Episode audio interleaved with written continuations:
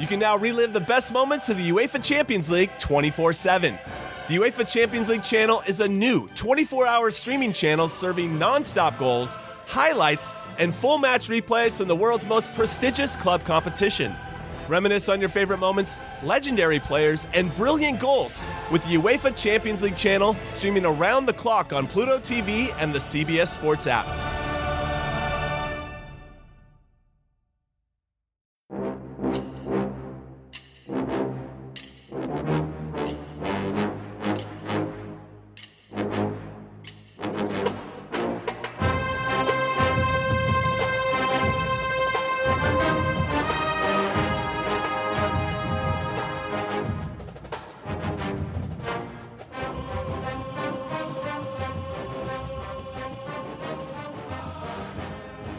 Good morning, Bucknutters. Welcome to the Bucknuts Morning Five here on Wednesday, March 31st, 2021. I am Dave Biddle. I am joined by Matt Baxendell as we bid farewell to the month of March.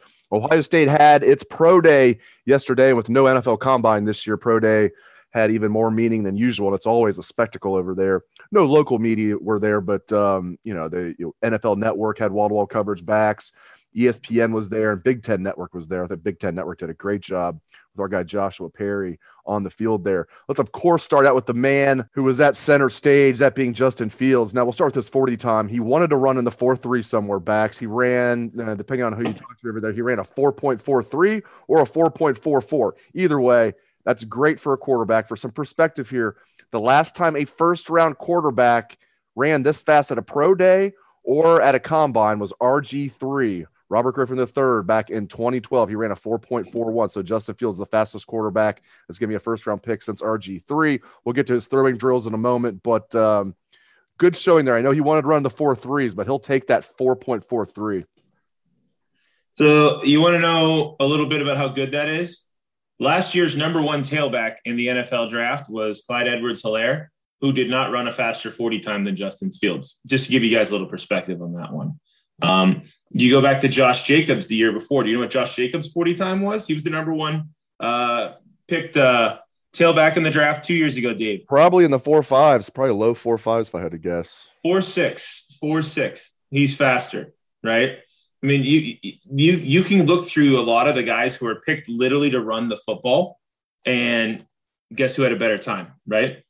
I mean, Saquon Barkley ran a 4.41. Okay. So Fields is essentially the same as Saquon Barkley in the 40. Right? That's that's put it in the perspective like that. And by the way, this isn't a guy who's known as a running quarterback. This is a guy who's known as one of the best passing quarterbacks to come through college in the last five years. So that's incredible to have that kind of 40 time. Frankly, before all this, I figured it'd be around a four, five, and up. Nope, not at all. He's a legit freak athlete. And I think it's, I mean, I'm just going to say it right now people are freaking stupid if they're going to take Zach Wilson over him. Stupid. All right.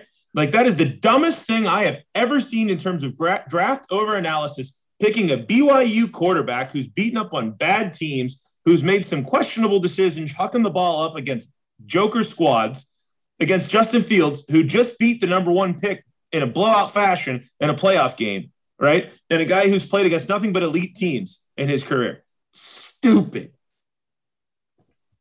And that is how the New York Jets do business, right? I mean, maybe we'll both be wrong. I was wrong about, even though I don't think Daniel Jones is any good. Uh, it'd be hard to argue right now that taking Daniel Jones over Dwayne Haskins wasn't a smart move, even though I don't think, again, I don't think Daniel Jones is good, but I thought Dwayne Haskins was cl- clearly the pick for the Giants a couple years ago. I'm convinced that Fields should be the pick for the Jets. I think you're absolutely right. Um, sounds like Fields is going to go third to the 49ers. They traded up to that pick. Uh, now there are some people that say, "Oh, they traded up for Trey Lance, or they traded up for Mac Jones." I don't, I don't think that's true at all. I think they for sure traded up for Justin Fields. Let's get into his draft stock. And before we do that, we'll kind of we can kind of do all this at once. I want to get your thoughts, man. I mean, yeah, he looked good running the forty, but I thought even more importantly was how he looked throwing the ball, Justin Fields, yesterday at Pro Day. I mean, he was just dropping dimes all over the place. And this wasn't just my opinion. You're talking to, you know, you listen to guys like Daniel Jeremiah, who I really like on NFL Network, just gushing about his performance. Again, he's throwing against air, but he wasn't throwing against air against Clemson and against Alabama. Um, and as Daniel Jeremiah pointed out, he played really well against Alabama. If you go back and watch his throws, it was Ohio State's defense that couldn't get off the field. But Fields actually, um, when you you know when you talk to scouts, they thought he played really well in that game. So talk about how you thought he looked throwing the ball Bax and NFL draft stock. We both agree he should go number two in the draft. Where do you think he will go? Well, I think the other thing about Fields that's particularly important to discuss is, is that, you know, this is a guy, the, the big com- people's complaints is, oh, he locks in on, an, on, a, on a target, right? He doesn't go to his second options.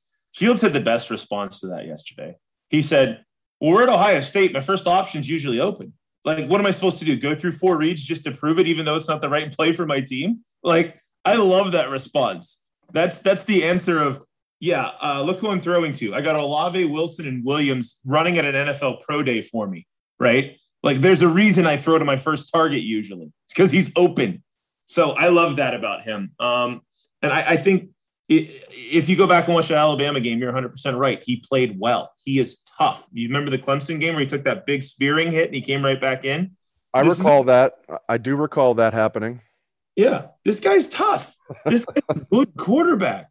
I mean, his problem is is that again, he has such talented receivers that he almost tries to like at one point in the year felt like he was getting in trouble because he figured he could complete every single throw, coverage be damned, because his guys were so good and he was so good.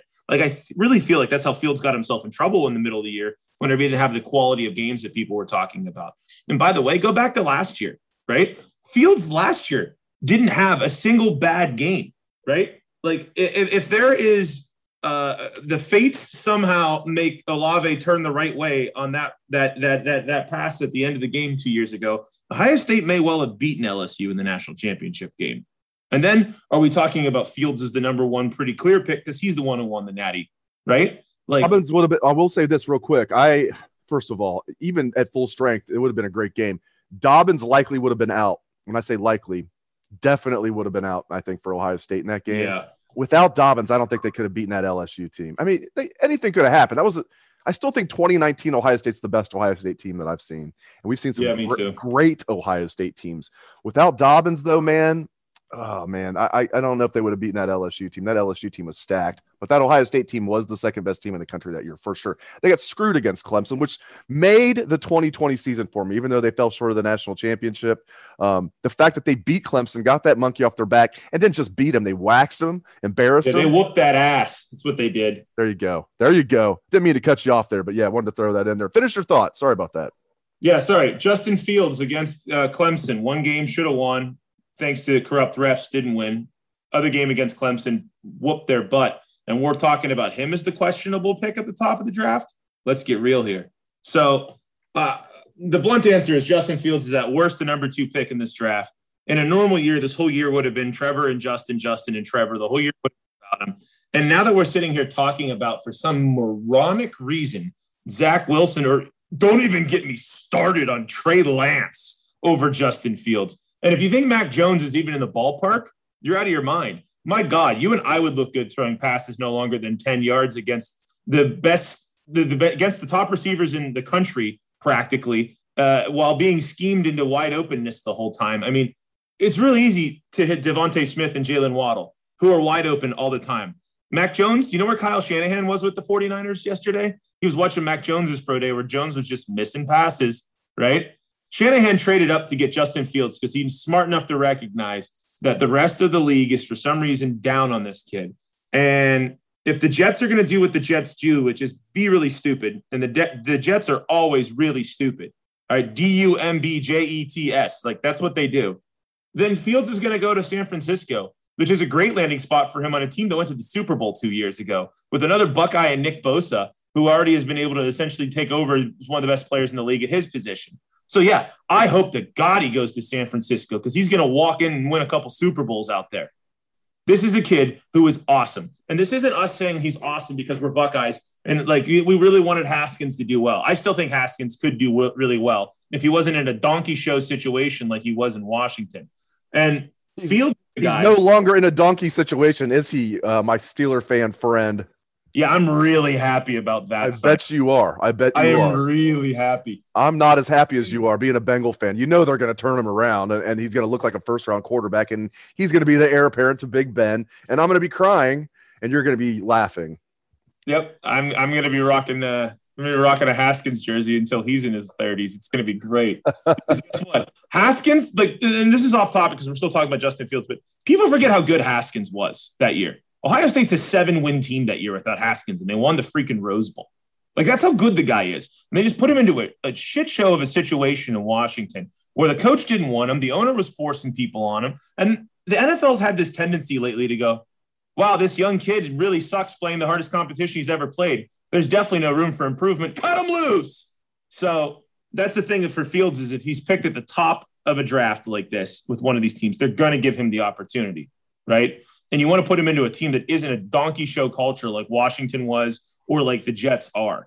So for Fields, the best case scenario is him ending up at a big time team like San Fran in terms of talent and being run well.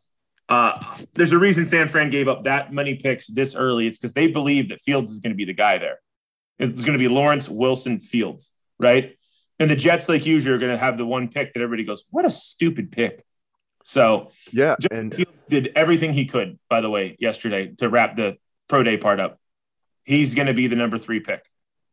Yeah, totally. And you know, to your point, like even though we're both like this is ridiculous that the Jets are going to take Zach Wilson if they do, and at this point, I don't think it's a smokescreen because we know the Jaguars are taking Trevor Lawrence. There's no reason for the Jets to play any games. Every analyst says they're taking Zach Wilson. Now people are debating it, like you and I are. So you and I both agree that the Jets are, are making a big mistake here. But for Justin Fields, if I was going to put him somewhere, I would much rather put him in San Francisco than put him in, uh, you know, put him with the New York Jets. So I think that's a good definitely a great fit for Justin if it works out that well. All right, let's move on and look at some of the other Buckeyes that stood out yesterday. I'm going to run through a lot of guys here, and you can kind of give me uh, your thoughts on some of these guys, whatever stands out. Tommy Togiai did 40 reps on the bench press at 225 pounds.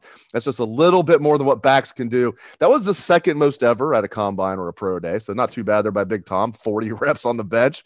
Josh Myers 29 reps. I thought that was good for uh, Big Josh Myers.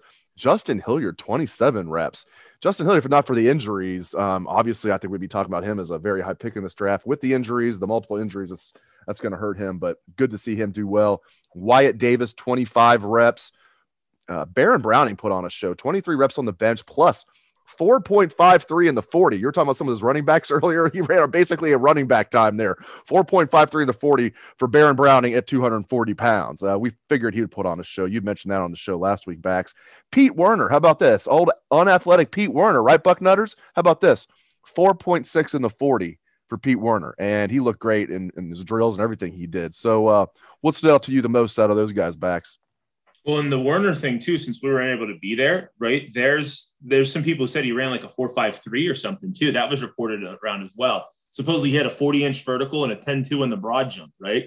Like Werner's going to be a, a reasonably high pick. He's he's he strikes me as the kind of guy who's going to end up being sticking around the league for seven eight years, and he's always going to be good. He's never really going to be great. He'll probably go in the third round, is my guess. But Werner's showing all the physical attributes you absolutely need to be a a solid NFL linebacker. So I think he did a lot for himself. But Dave, I'm convinced at this point Baron Browning is going to be a first rounder.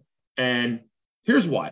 Whoa. Whoa. I'm- First round for Baron Browning. Whoa. Okay, go ahead. Go ahead. Go- Convinced, right? And if we had done it, and if we had this conversation at this time last year about Damon Arnette, everybody would have said, What? What was he, 20th? So let's be real here. So I here's why Baron Browning to me is going to be picked in the late first round. Somebody is going to become infatuated with the fact that he ran a 4-3 or 4-5 340, right? That he did all those reps on the bench, 23, which is pretty darn good. And if you watch his film, he looks good almost exclusively when you have him attacking the quarterback. Somebody who runs a 3 4 defense is going to take him as an outside linebacker. It won't be the Steelers because they need a tailback. Otherwise, they would be the number one choice by a mile to take him. And I'm still not convinced they won't take him because they just lost um, Bud Dupree. And the Steelers always pick linebackers in the first round, right? Browning is the guy in the NFL who we're going to look at in three years and go, wow, he had 10 sacks this year? Because they're going to have people attacking the quarterback downhill, which has been his biggest strength since the moment he got to OSU. As a read and react middle linebacker, he was he wasn't very good, right? But when he said go get the football and ran ran him upfield, he was really good. And we're seeing that now with the physical attributes that people see and people looking at his film and going, man, there's some plays he looks terrible, and there's some plays he looks like the best player in the, in the, in the country. Well, the best player in the country plays are all the three, four outside linebacker style plays. With his physical attributes now sort of locked in as being good enough, I think he's the late first round pick. And I, I, you know me, I've, I've had my criticism of Baron over the years. this to me seems like it's shaping up to have a beautiful draft day for him. I think he's going to be a, between 20 and 30 is his picked is his range this year. Somebody's going to take him. He's just done too much to attract people in my mind.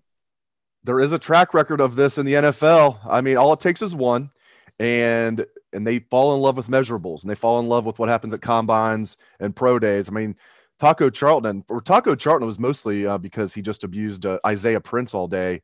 Um, and Taco Charlton was a first round pick by the Cowboys. We're all Buckeye fans are like, oh man, that's you shouldn't be doing that. And Taco Charlton, good young man and everything, other than the fact that he went to Michigan.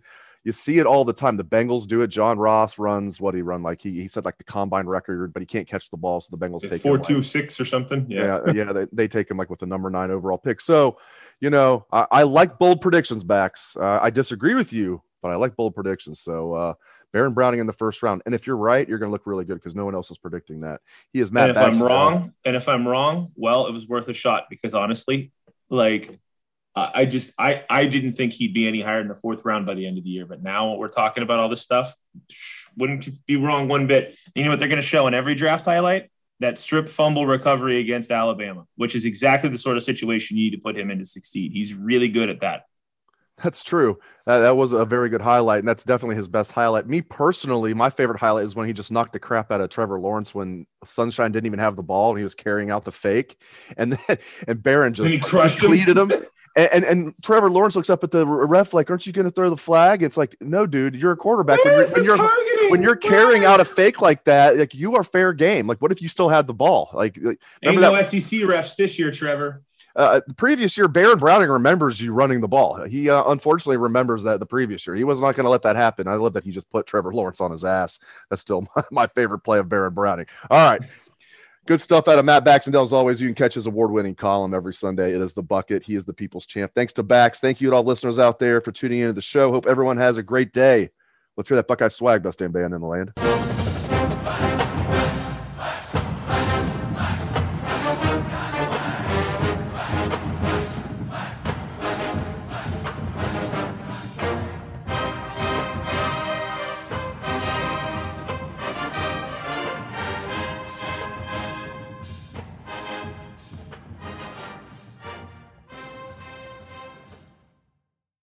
Should you ever set foot outside of the hotel, you will be shot. Don't miss the new Showtime limited series based on the international bestseller. For the last four years, I've been a prisoner. Why are they keeping you here? Starring Emmy Award winner Ewan McGregor. This is the brave new world that you dreamt of. Be very careful. You are still a prisoner here. Everything in this new world comes at cost. This is still my country. A Gentleman in Moscow, now streaming on Paramount Plus, only with the Paramount Plus with Showtime plan.